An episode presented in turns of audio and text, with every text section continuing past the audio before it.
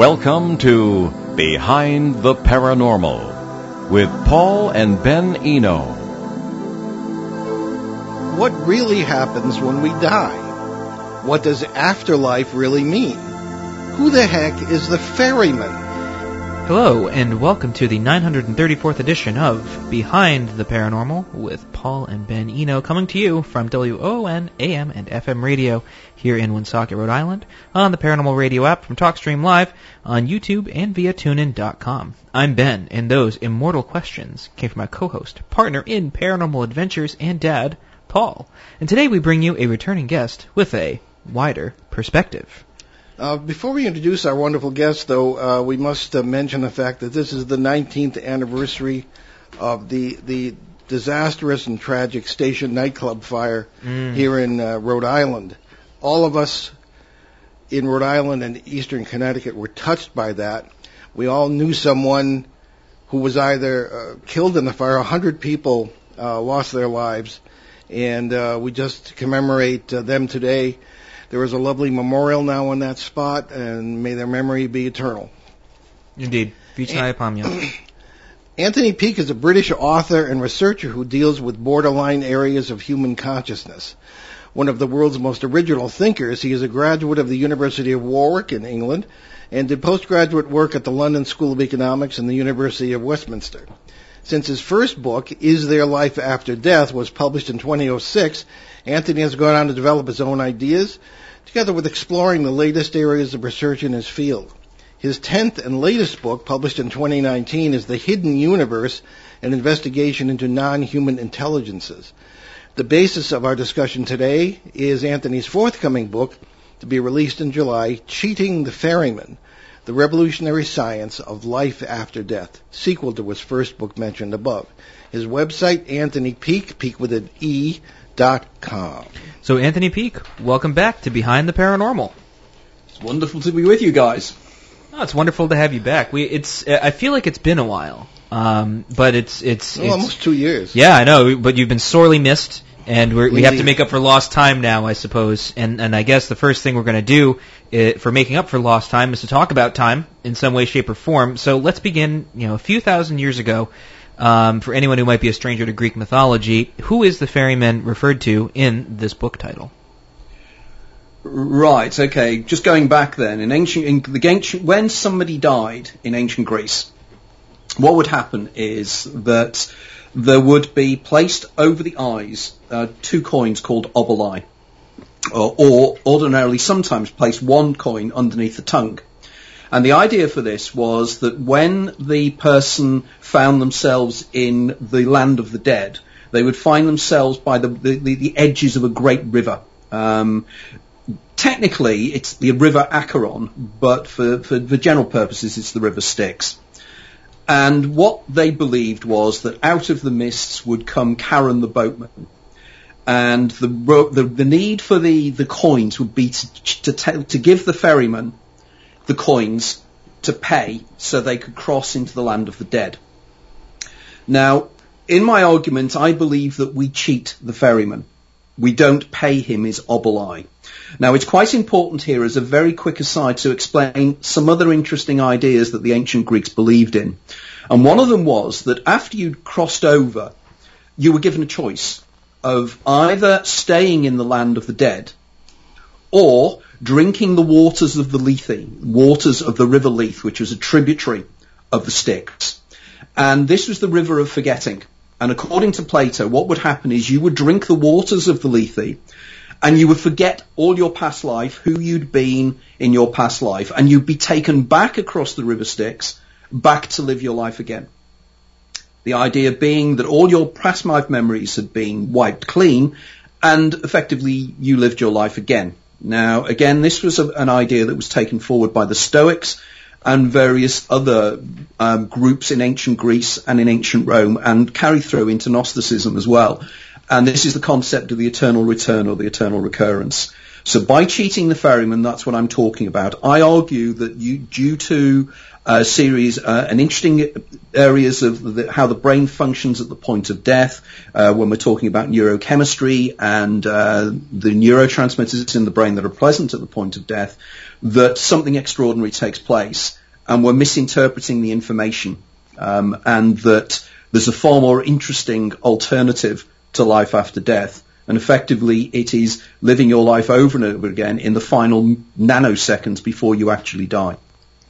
Well, you know, when I was studying Greek uh, in the seminary, I was a a strange question I asked. You know, where on earth did uh, the ferryman spend all that money? Did he knock off and go to Tesco's after work or something? But uh, to return to the serious business of the bright side of death, uh, we were wondering. Um, so, the, is could you translate the, the, those ancient Greek beliefs into your what's going to be in the book? I don't know. You, you might not want to give too much away, but um, how do you yeah, translate sure. that into modern thinking? Well, one of the things that um, when I, I, wrote the first book way back, effectively I wrote it in 2000, 2001. And although I had, I made some interesting angles and some interesting themes that I, I worked on in that book, I always felt that I needed more time to develop the ideas. And anybody who's read all my books know that over the, the, last period of the last 15 years, 16 years, in all my books, I'm fascinated by certain topics. I'm fascinated by the near-death experience. I'm fascinated by out-of-body experiences. I'm fascinated by the subjective perception of time. I'm fascinated by deja vu as a phenomenon. And I'm also fascinated by the implications of quantum mechanics and quantum physics. Uh, I'm also fascinated by the implications of um, cosmology, particularly some of the recent discoveries regarding black holes, regarding the fact that um, the universe seems to be at its very base information in other words, the basis of what we consider to be three-dimensional reality is in fact two-dimensional and it's holographic. Um, and pulling all these things together, um, I believe I can come up with a fairly convincing, scientifically based hypothesis that suggests that death or death when we see somebody else die is not the end for that personality, for that person. And again, my most important points in my writing is I start and finish with the science. I take the science and then I apply that science to people's experiences. So effectively, if somebody, for instance, I'm fascinated when somebody has a near-death experience. Nobody doubts that near-death experiences are real. But the question is, what is taking place during a near-death experience? Is it some form of super sophisticated hallucination? And if indeed it is a super sophisticated hallucination, that explains nothing, because nobody actually knows what hallucinations are. And indeed, one could reasonably argue from a knowledge of um, uh, perception studies that that actually our perception of reality and on everything that we perceive is in fact a brain created hallucination. The problem is we don't know what hallucinations are. Um, and anybody that says that they do is applying what I call label theory. It's the idea that if we don't know what something is, we give it a nice label, preferably with a Latin phrase, either in Latin or in Greek, to, to impress people. But in point of fact, we really don't know what hallucinations are. And in this particular case, I'd suggest a, a very careful reading of um, Oliver Sacks's book, Hallucinations. Um, because in my book, I'm fascinated by things such as Charles Bonnet syndrome.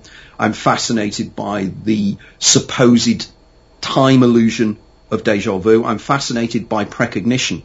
And the thing is with my cheating the ferryman hypothesis is it can explain most extraordinary human experiences. I can accommodate my hypothesis can explain totally why we're precognitive and why under certain circumstances people can see the future. And I don't need to go into any crazed ideas. All I need to do is to apply known science to actually do that. All right.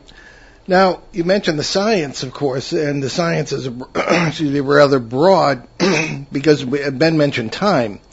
Uh, so putting uh, science and time together, we end up with things like uh, the special theory of relativity and other, other scientific points of view that indicate that science uh, that that the time does not really exist, at least not sequentially. It seems to be uh, simultaneous that's a point of view that is accepted by many scientists today. what does that do to the idea of recurring lives? What does it do to the idea of dying at all? Uh, I'm thinking Mm. of a quote from Einstein when he was referring to uh, writing to the wife of a friend who had had uh, translated, as we say, and uh, he said, uh, "Those of us who believe in physics." Uh, so many words have a very different view of death because of uh, of time. So, what say you? Well, what the circumstances is that we die within time. And so one of the major points is that we die one moment we're alive and one moment we're dead. One moment we're no longer there. Now, the question is, and I, I discuss this extensively in my book, The Labyrinth of Time, Yeah. as to exactly what we're talking about when we talk about time. Time is one of those things, as you will know um, in your, your studies, as St. Augustine said, when I don't think about time, I understand it, and I fully understand it. But as soon as I start to think about it, exactly what time is, it becomes very, very confusing. For example, you know, what do we mean by the present moment? For example, one could argue that we don't really exist in that our past, it's just memories which no longer exist, and the future are anticipations which no which do not exist yet. So we exist in that nexus point between stuff stuff that has already happened and therefore doesn't exist, and things that are about to happen which also don't exist. So we have that kind of nexus point we call now or the present moment.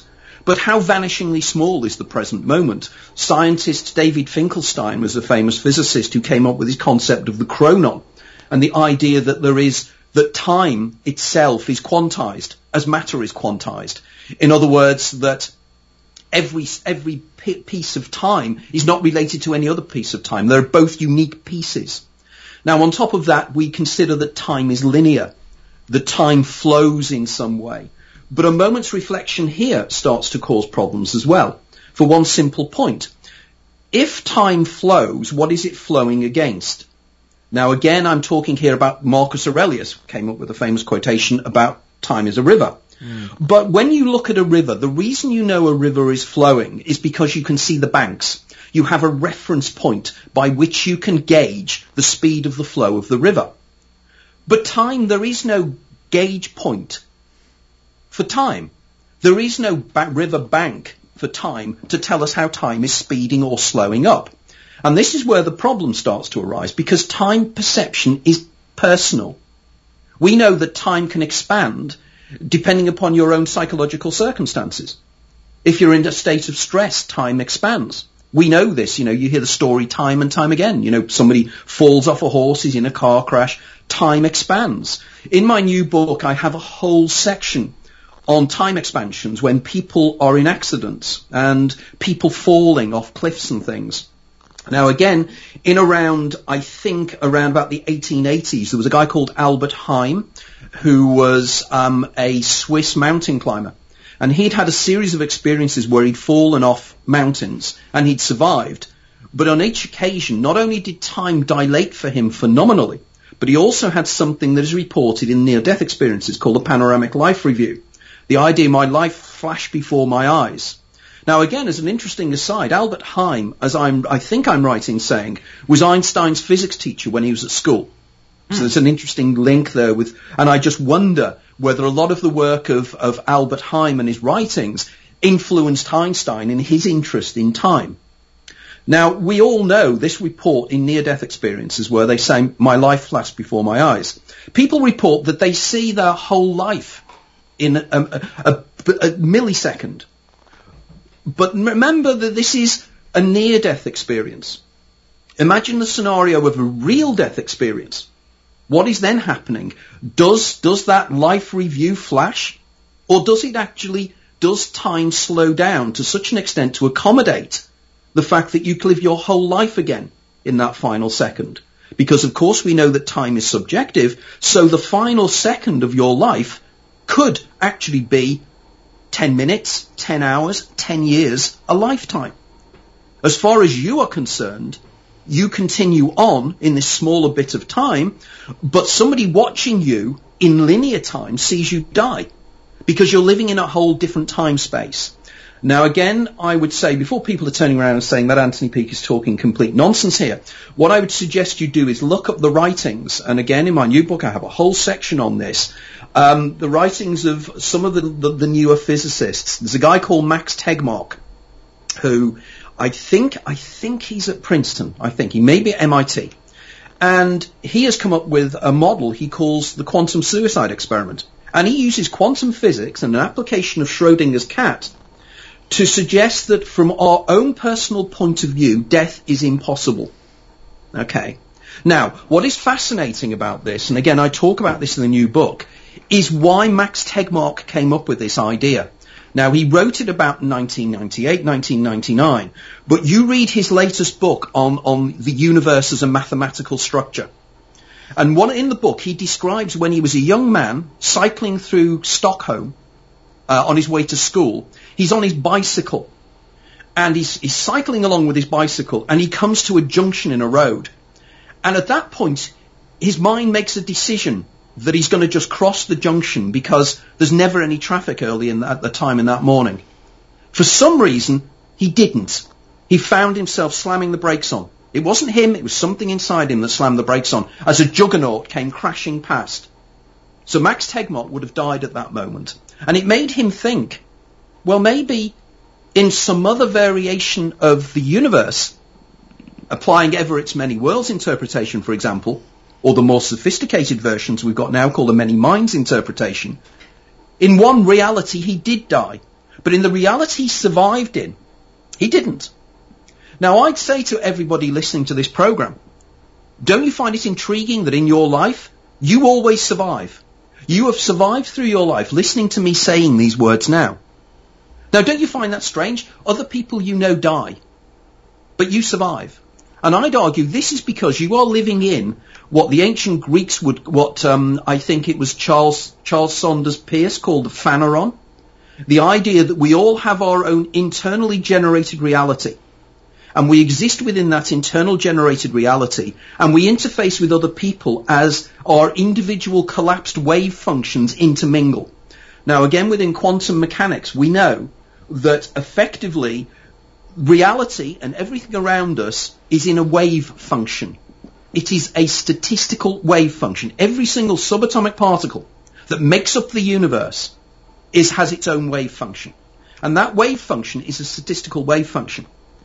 But at the act of measurement, and some many scientists would argue at the act of observation of a sentient being, that potential reality, that statistical chance of a subatomic particle being in one place or another, is collapsed into a point particle, and all the point particles around you are being collapsed to accommodate your interpretation of them.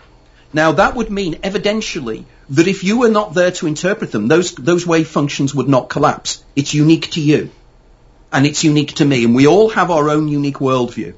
Now, again, the very last paper that Max that um, um, Stephen Hawking wrote was a paper he wrote with a CERN guy called uh, Thomas Hertog, and they wrote some, they came up with something called the top-down hypothesis of quantum physics. And this is, and get this, this is Stephen Hawking. The idea is that every potentiality is out there. All it needs is its wave function to be collapsed. So encoded within the universe itself is the outcome of every decision that can ever be made by anybody. It's out there. It's already encoded. Now, if we then take that and extrapolate from that the developing knowledge now that the universe is a vast hologram, and again in the new book I do the science of this. People who know me in my books, I do not just take these ideas. I don't say I'm channeling it from the planet Tharg. I turn round and I give you the science and I say, given this scientific information, what conclusions as a rational human being are you likely to make about these? Okay? Now the idea is, this is holographic in nature. It's to do with black holes, it's to do with something called Hawking radiation, and it's to do with the second law of thermodynamics. It's also to do with the fact that it's at its basis, there's more and more information that the universe is digital. That everything is made of information. It's created out of bits, literally on off. And everything we have is digitally encoded. Not only this, But the, the, the, the, the modern physicists even argue we know where this digital encoding is. It's on the very inside edge of the expanding universe. This is very intriguing, and the argument is that um, it's all to do with things called Planck squares. It's the smallest area you can possibly have, and each Planck square on the edge of the universe can encode one bit of information. Now, they did a calculation a few years ago. I don't know how on earth they did this, but they calculated that if the universe has been expanding, what, for 13.7 billion years, it's been expanding in that size, what would the size be from the point particle from the Big Bang, taking into account the inflationary period right at the start of the expansion of the universe, as to how many Planck squares there would be at the edge of the universe? They then calculated how much digital information, how many bits of information would be needed to encode the information contained within the universe. They came to exactly the same figure, exactly the same number. Now that relationship is extraordinary. That suggests that we are digital beings. We are existing in a two-dimensional reality that's expanded and is being projected inwards holographically. Now this suddenly makes the world a very, the universe a much more interesting place. And the relationship between consciousness and the observer and the external reality can now explain the collapse of the wave function, how it is that my mind can inwardly generate the imagery that fulfills the external universe that's around us. It's very, very intriguing, and it's scientifically valid. Indeed. Hmm. Uh, can we take our break a little early? Uh, anything is possible, Father. Okay. because I want to get into some listener questions, and uh, the show was about six hours too short. Uh, for, we'll have to have Anthony back to continue this. Anyway, you're listening to Behind the Paranormal with Paul and Ben Eno on WOON 1240 AM, 99.5 FM in New England's beautiful Blackstone River Valley, and we shall be right back with Anthony Peake.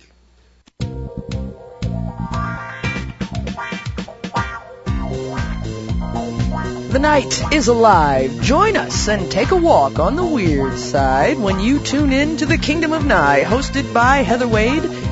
The finest in late night talk. Listen live free weeknights starting at 9 p.m. Pacific time at thekingdomofnye.com, talkstreamlive.com, and the Paranormal Radio app. Wanna take a ride? Local and live at 99.5 FM.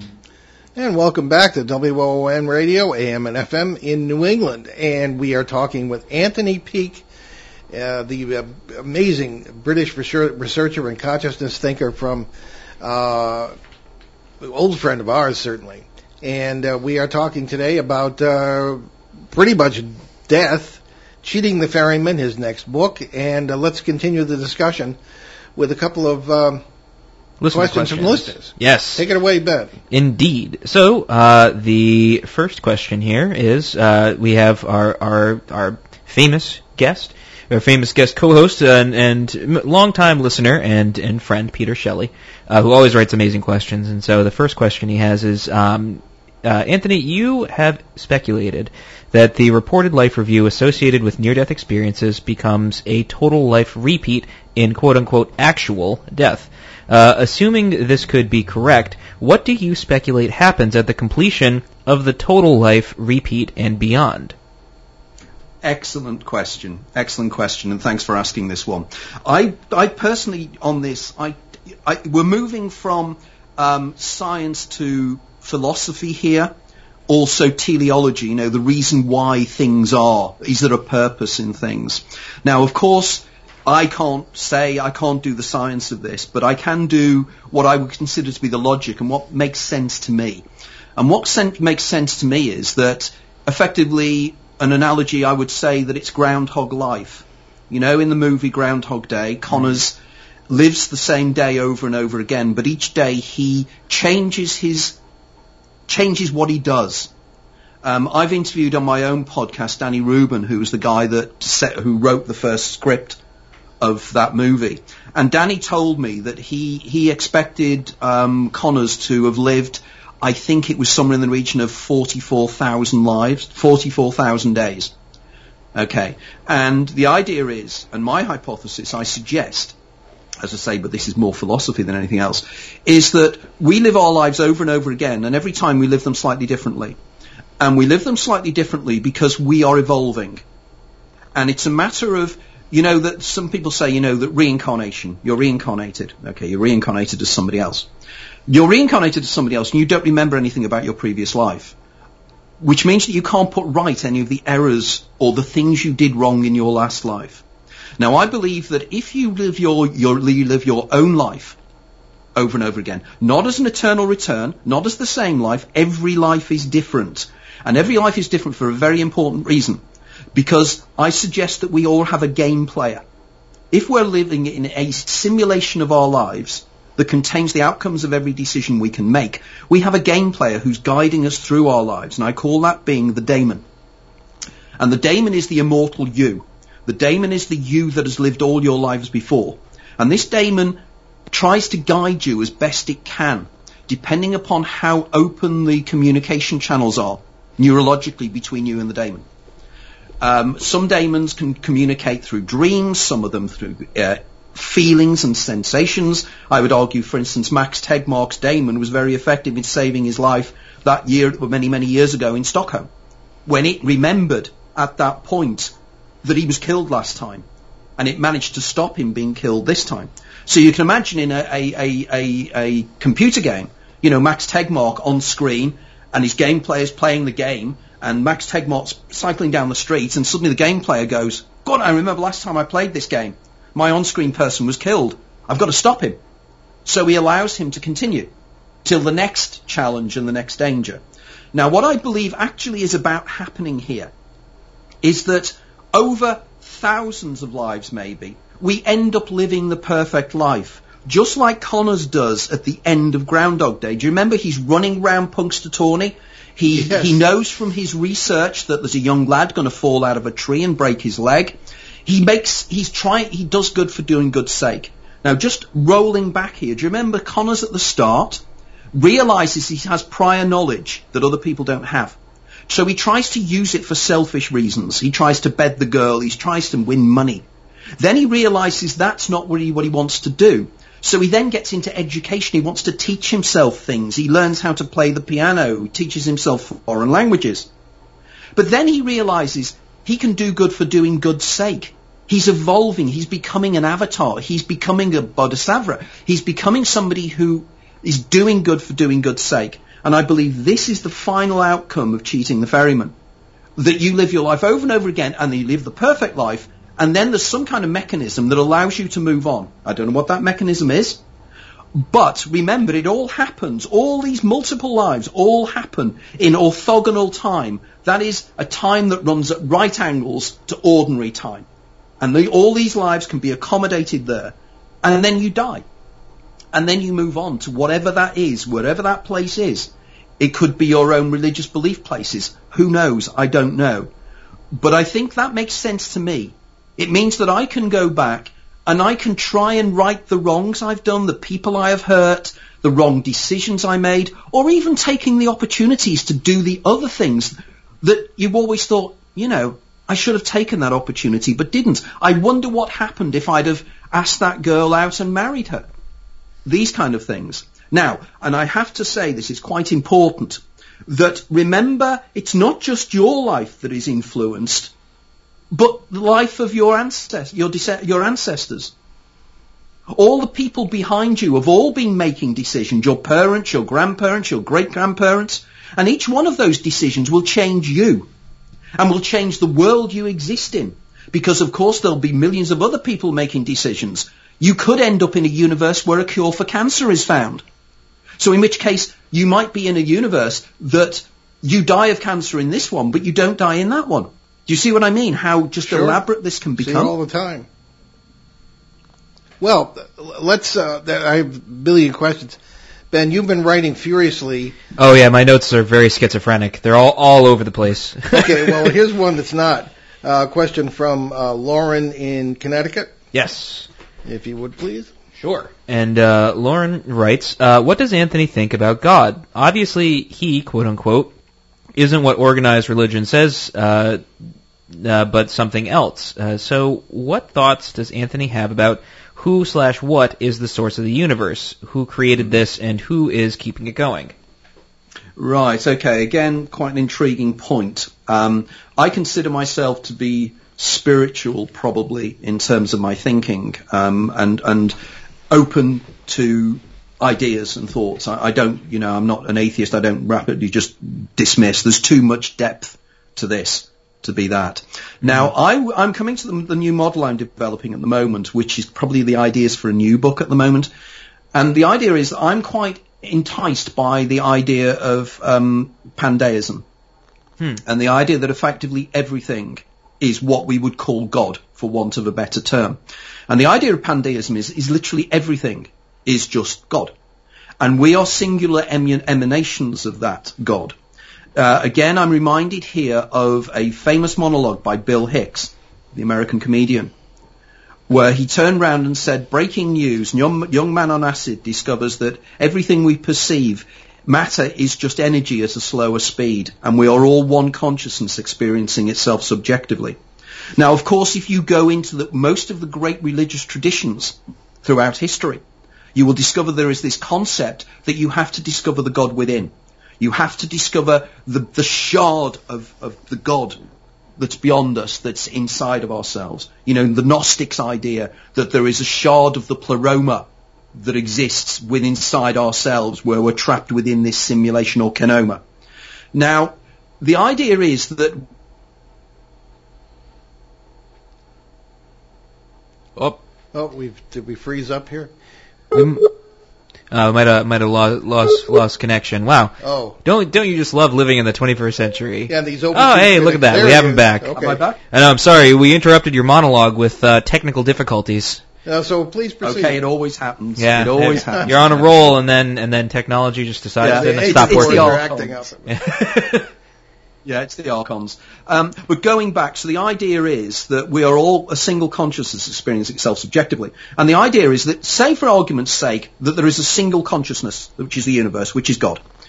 And God has all eternity to, to just do whatever God does. What would you do? You'd get bored.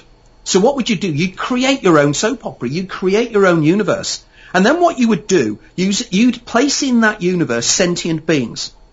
And then what you would do, you would suffer from what Plato called amnesis, which is forgetting what you are and place yourself within your own soap opera and exist within your own soap opera.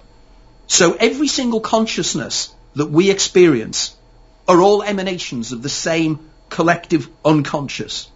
Okay?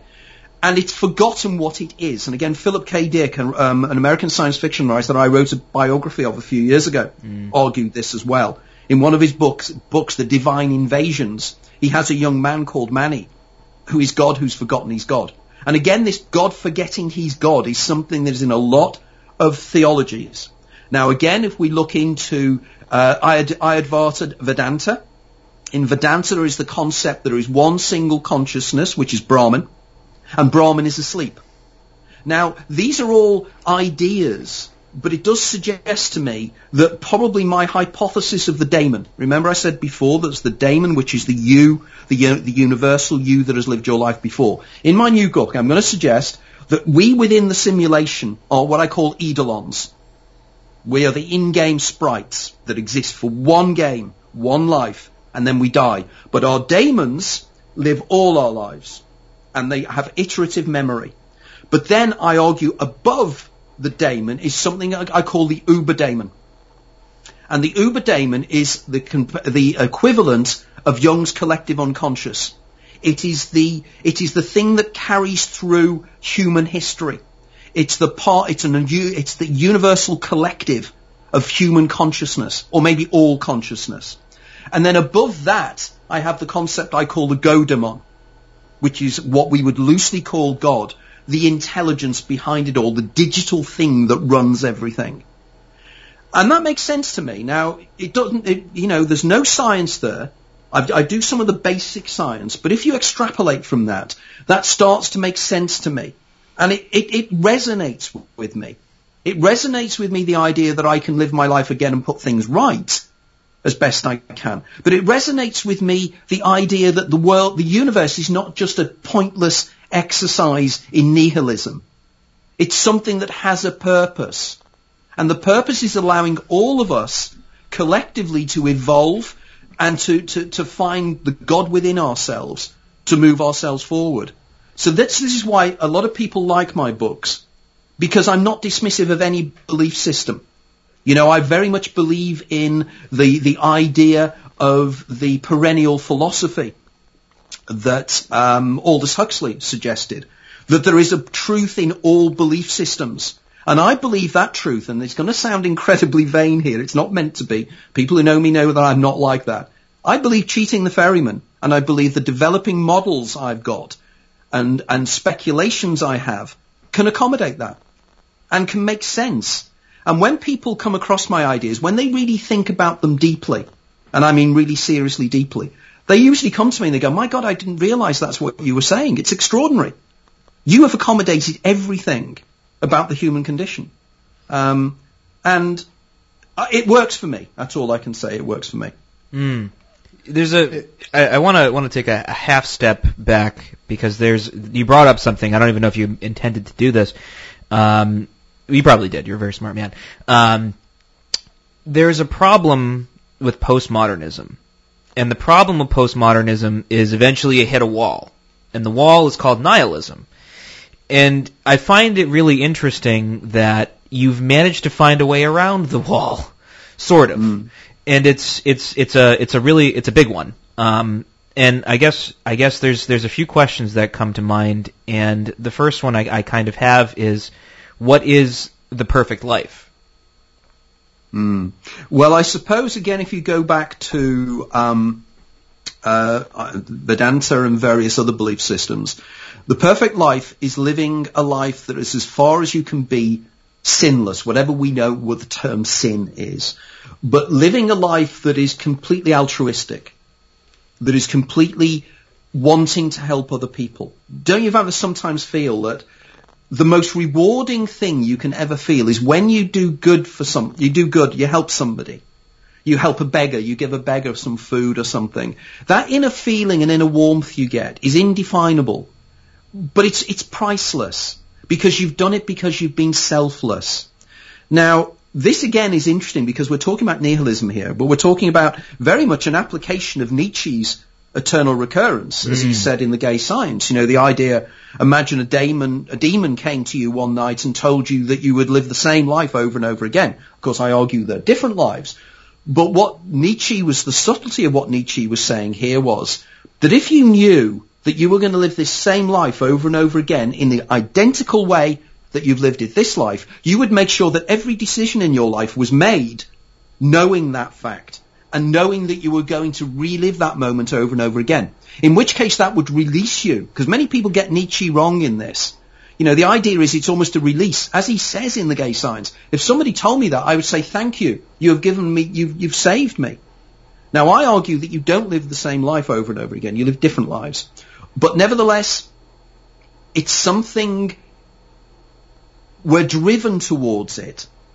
You know, we're, we're driven towards want, well, I'd say that many of us are driven towards wanting to do good because that's what we want to do.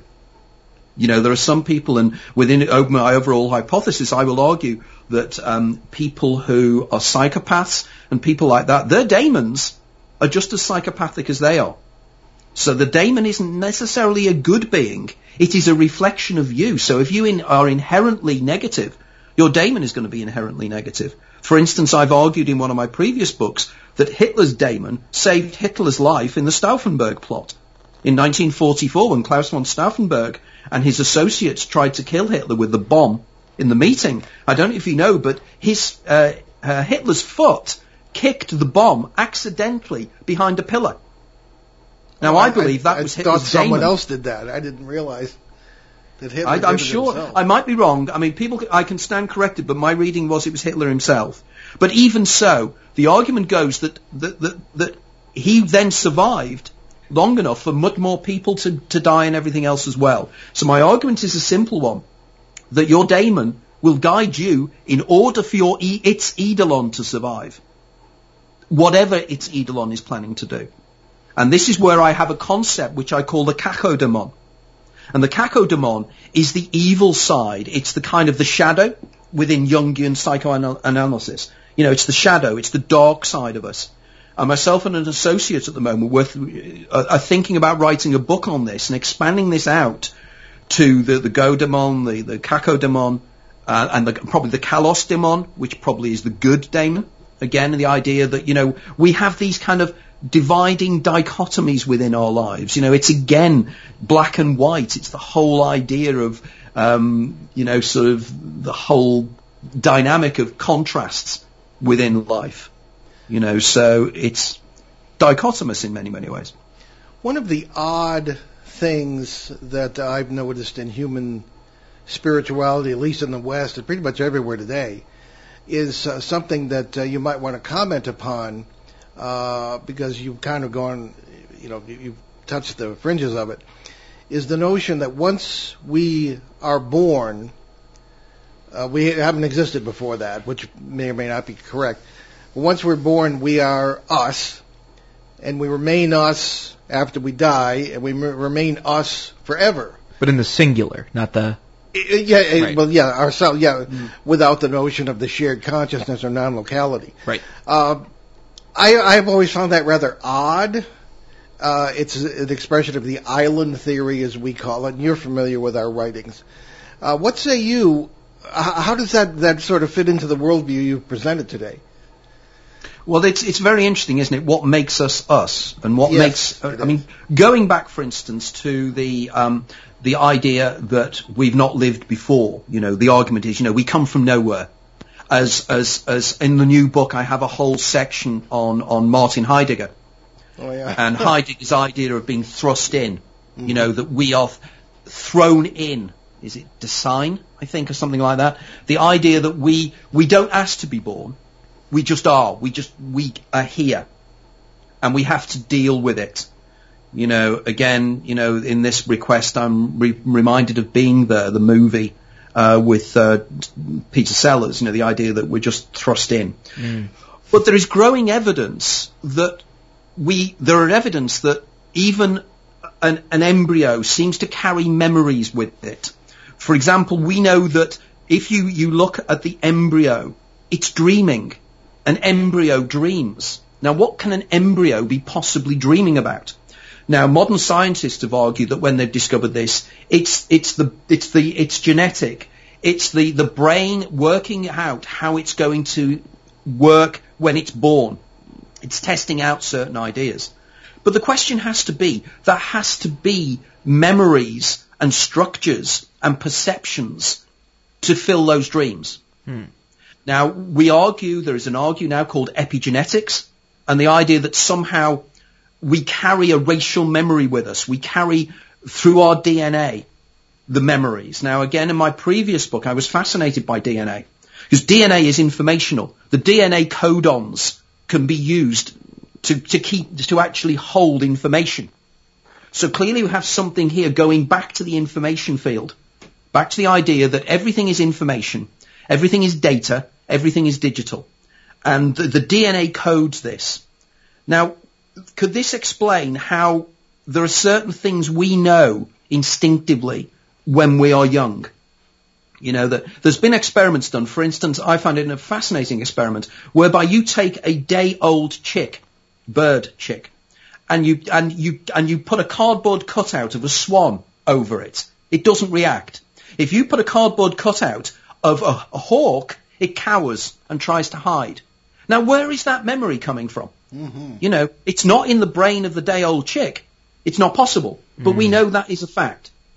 Now, so it suggests that we have had prior existence. And I'd argue the prior existence exists in orthogonal time.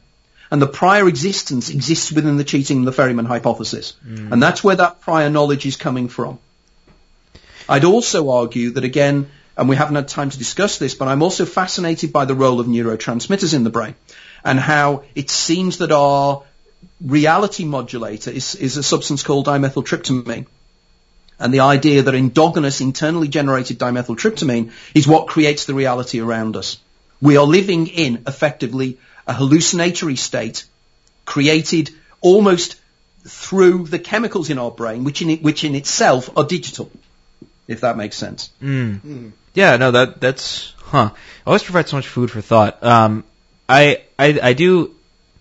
I'm trying to figure out how to how to phrase this with with what I just heard. Um, so I guess you know going going back to the sort of analogy of ancient, ancient Greek mythology, right? Um, mythology not meaning myths, but sort of mythology as in stories we participate in.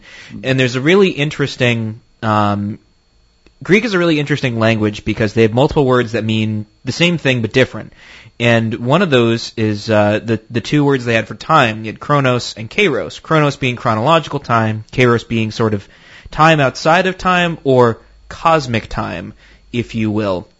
Would you say that we would participate in both these times at once, or is it sort of because everything's kind of filtered, distilled through our experience. Everything we know is unfortunately distilled through our experience, right? You know, we have an objective reality that we're observing and we're subject to it, and all of our experiences are distilled in this. But there's a sort of a third portion of it that kind of informs mm-hmm. our experience, I would say. Would you say that we're living in multiple different times at once, or perhaps there's just all that's perceived and that's it? Ben, that's an excellent question. One of the things that um, in the book I deal with, and I've read in, I've written about in the past, is um, Hermann Minkowski, who mm-hmm. was Einstein's teacher. And Minkowski came up with a concept called block time. And block time effectively is that there is a time outside of time. And I give an example here of what you may understand as being block time in a movie. Um, there is the example of the Tesseract sequence in the movie Interstellar, mm. where Christopher Nolan wants to put across how time is not how we perceive it, that it's a singularity. Um, and there's the sequence where uh, Coop, who's the main character, is trying to communicate with his own daughter. And if you, don't, if you recall, but there's a section, there's a bookcase, mm. and he, outside of time, pushes a book out of the bookcase into his daughter's reality. Mm. Now we perceive his daughter in the way that, going back, we have the critical fusion facility of the eye, which I think is 24 images per second. Mm. That's arbitrary. There's no reason why it couldn't be a year per image. Mm. It's, you know, in other words, it's very much humanistic in its viewpoint and it's looking in the world through our sensory apparatus. Mm-hmm. But there's no logical reason as to why we could not perceive time in a much longer period. So imagine you were looking at a person from the viewpoint of a creature whose critical fusion facility was 70 years. Now going back to the concept of block time, the idea is that if you are in the fifth dimension, looking down at the four, fourth dimension, the four dimensions, the three dimensions of space and the one of time, and you're in the fifth dimension outside of that, a human being will not be just a body it will be a long snake-like object snaking through time.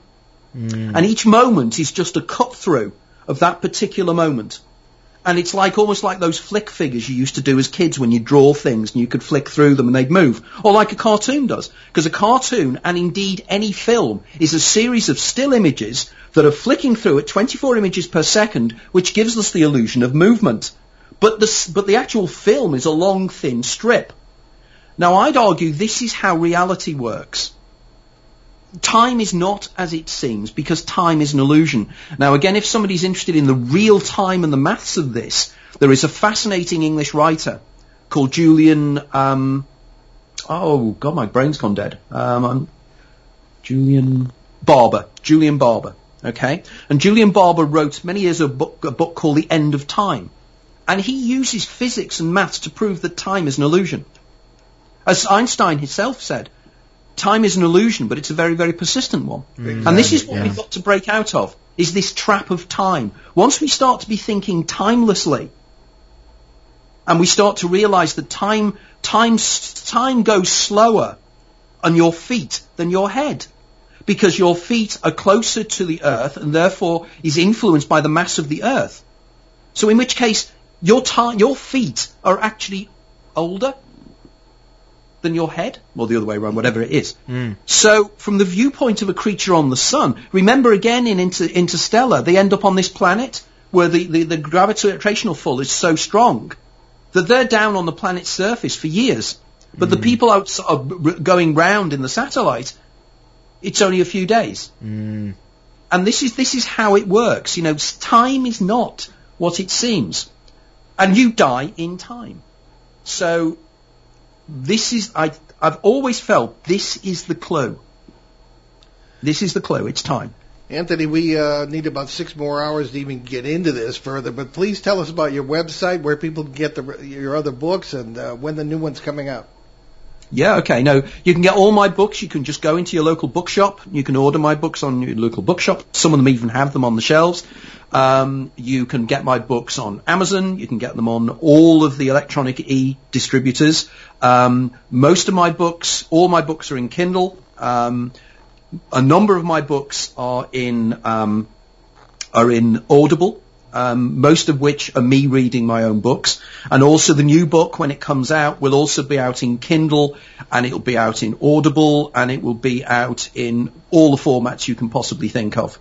Um, that will be released actually now on the 1st of June Oh, uh, this year. Okay, good. Okay. Uh, no, it was originally the 1st of July, but they've moved it forward now. My publishers all moved it back, isn't it? Um, so you can get hold of my books. My website is anthonypeake.com.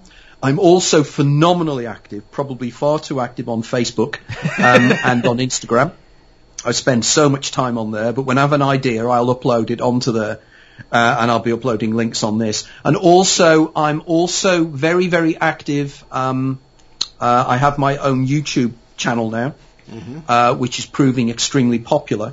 Um, and if you're really interested, um, in the next few weeks, I've done a se- with a, a, a group of um, filmmakers um, and video makers. We've done a, a nine nine three quarters of an hour programs on each of my books. There's one program on each of my books, and I have talking heads, I have scientists, I have researchers that are all involved in this as well that we interview as part and parcel of this. And this will be released over the next few weeks. Outstanding. So there's a lot of material out there. Just Google me. Um, but the books, you, you can see my talks and everything else as well. But it's the books that give you the information. It's the books that give you the references back to the source material, to the academic papers. I don't expect you to take my word for this. I want you to make up your own minds. So in which case, read my books and then read the references and decide for yourself if I make my case or I don't. And if you don't believe I make my case, let's engage. That's what I want. I want engagement. I don't, I don't want people to just accept my ideas. Mm. If I've made an error in my quantum physics or in my maths or in my geology or in my neurochemistry, tell me. I'm a big boy, I can take it. One could not ask for more. Anthony, you are a dear friend and a major theological figure. We'll have you back very, very soon. Okay, thanks very much guys. It's been, as always, wonderful to talk to you. Always a pleasure. Very good. Okay, we look forward to the New England Parafest in Kittery, Maine, which runs from April 10th to the 26th, 2022. We'll provide more information as these dates approach. Indeed. And you can visit our show website, that's behindtheparanormal.com, where you can find uh, over uh, 1,000 hours of our regular shows, special broadcasts since 2008 from CBS Radio, Achieve Radio, and here on WOON, AM, and FM, uh, including those that have been restored in the archives at behindtheparanormal.com. You can also hear us on many of these uh, major podcast platforms. Um, that includes iTunes, Spotify, and YouTube, and you can check us out on there. And we also have a show app, a very simple one, but you can download it at behindtheparanormal.com. And uh, new shows as they are posted will appear magically. And browse our books along with those of our other guest co-hosts at uh, our show website, again, behindtheparanormal.com, where you can find out more about the show, our many cases over the years, public appearances, and how to book us. And our show website has a uh, charity page as well with links to several good causes we've adopted uh, over the years, including uh, Hope for Hilldale Cemetery in Haverhill, Massachusetts, uh, USA Cares, Canadian Veterans Advocacy, uh, Help for Haiti's Orphans, the Crohn's and Colitis Foundation of America, the Sisterhood of Ground Zero, and most recently, um, the Western Connecticut, sorry, the Western Kentucky Tornado Relief Fund. Let's not start any rumors here. No, no, no, no, Yeah. not right. not the plan. exactly. So, uh, what's uh, skulking in the cave for next week then? Indeed, and we're going to make platonic analogies on uh, February 27th. Uh, we bring you an open line show to tackle your questions on all sorts of paranormal subjects, and our guest co-host will be Valerie LaFaso. And uh, just a little bit of a spoiler here. Uh, coming up in May, Shane Searway, the great one and only Shane Searway, will be back on our open line shows Ah, from his hiatus. from his hiatus, and uh, we'll. Um, I can't think of the exact date. It's the 15th, but he'll be back uh, very soon, and we look forward to that. Yes, it's been been too long. Too So long. we, we leave you today with an apt quote from British science fiction fantasy author Tom Holt. Speaker 1. Pile up that gold around my head. I must take it with me to pay the ferryman. Speaker 2. I thought it was just a coin in the eyes or something. Speaker 1. Inflation. I'm Paul Eno. And I'm Ben Eno, and thanks for joining us on our great cosmic journey, and we shall see you next time on Behind the Paranormal. Return to this radio frequency 167 hours from now for another edition of Behind the Paranormal with Paul and Ben Eno.